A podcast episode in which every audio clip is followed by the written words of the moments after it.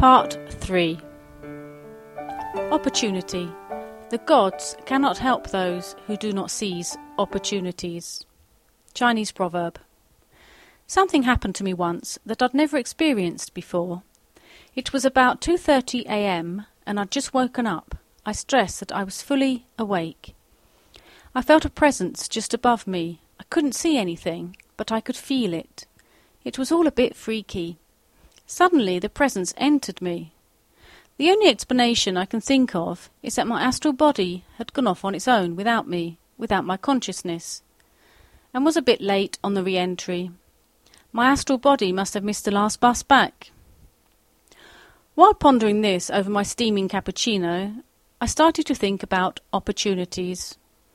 When it's time to get on the opportunity bus, we wonder if we're doing the right thing. Doubt suddenly appears at our side, whispering in our ear about the cost of the ticket, the length of the journey, and the unknown destination. Blow the doubt away. Don't miss the bus, folks. Of course, another one will always come along, but how long will you have to wait in the cold? Let's get going. Spread your wings and grab the opportunity. Unity. I know that my unity with all people cannot be destroyed by national boundaries and government orders. Leo Tolstoy. I left my body and came out in a place I had been before. There were two little men. It was as if they were gatekeepers to another reality. I whispered a word in the ear of one. It was, I suppose, a sort of password. He took me to another reality. In the OBE, I knew I had been there twice before, at the same point of time, so I knew exactly what was going to happen. I told the little man not to enter at the same time point as before, because I had already been there twice and didn't want to experience it all again. In the previous two experiences, there had been a war, and it had all got a bit hectic. Anyway, I was taken in at a different time point in the history of the place. After the war was over, and had been for a while. I was rather saddened by what I saw. While in the previous two experiences people had pulled together, united against the enemy, now, with no enemy, they were divided. The people looked sad and worn out. They had no energy. Their leader had shut herself up in the big palace type building at the top of the hill. There was no unity, and this astral society seemed to be dying. I woke up feeling sad and wondered how the people could have become so divided. How important it is not to cut ourselves off from our fellow human beings, but remain united always, and not just when disaster calls for unification. There is strength in numbers. There is strength in being together.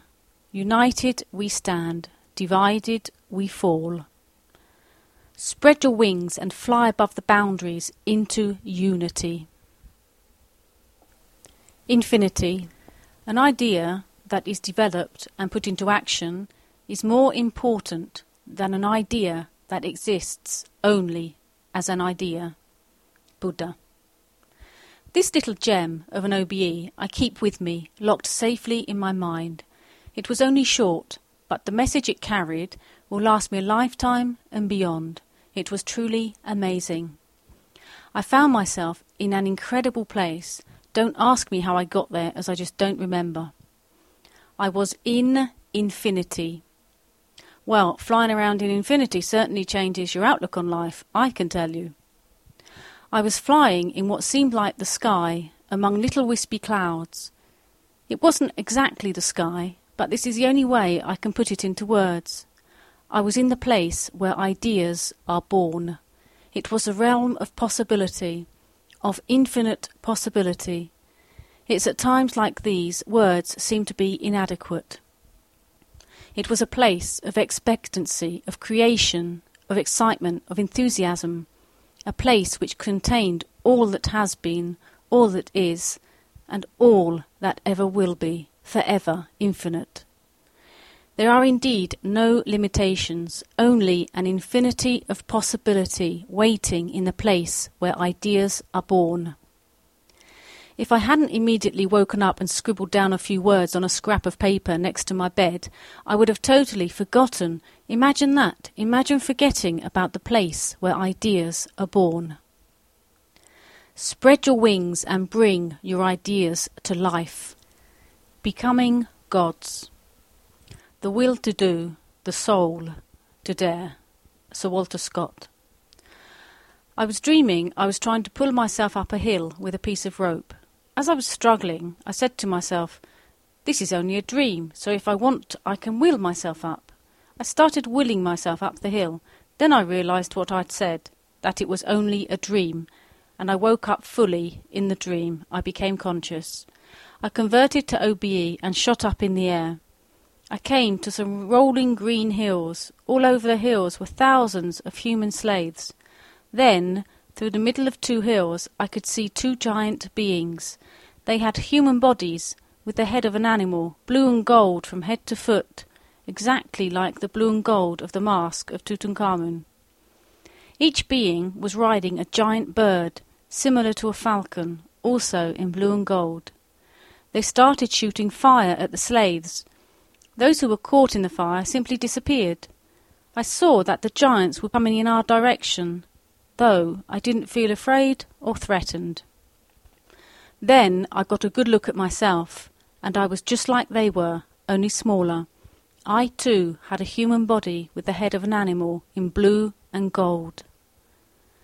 The beings and myself looked very similar to Anubis, an Egyptian god.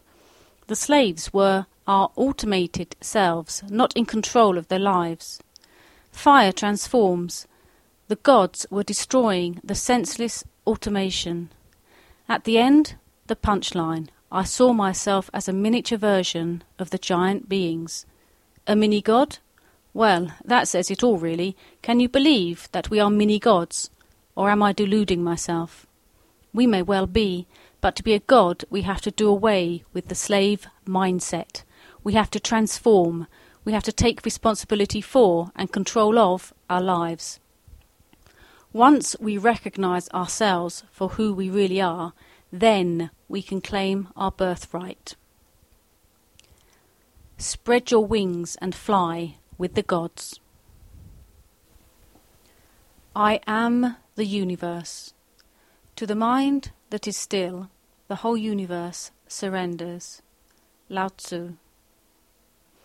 I was out of body, and I tried to cut out all thoughts. I repeated, no thoughts, no thoughts. Then I focused my attention and kept focusing. I went through a dark tunnel. It wasn't scary. I knew God was with me. Slowly I felt my consciousness expand. I had no form at all. I was me, but not Ali me, nor any other individual personality. But I was me, who I really am. I felt the universe. No, it was more than that. I was the universe. And even more. It's difficult to define, as there were no limits. I felt the presence of God, the source, the all, whatever name you wish to use.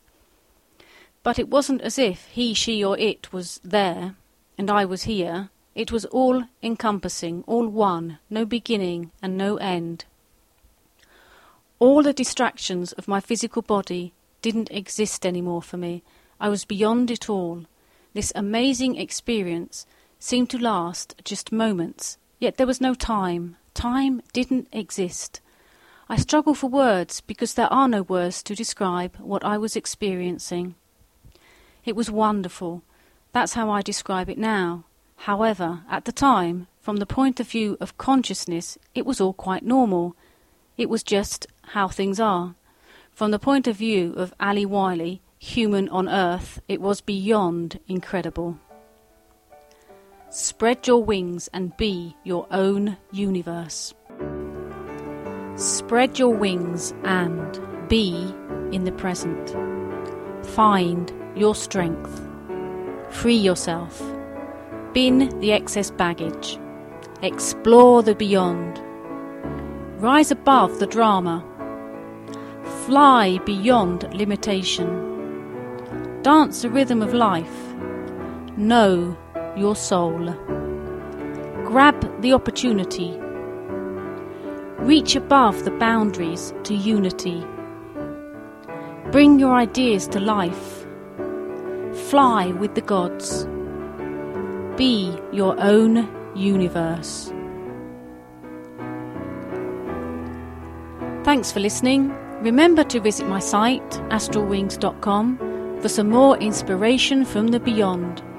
You can use the Contact Me form on the site if you have a question, or you can pop over to our forum, Project Radiant Light. See site for more details. Happy travels!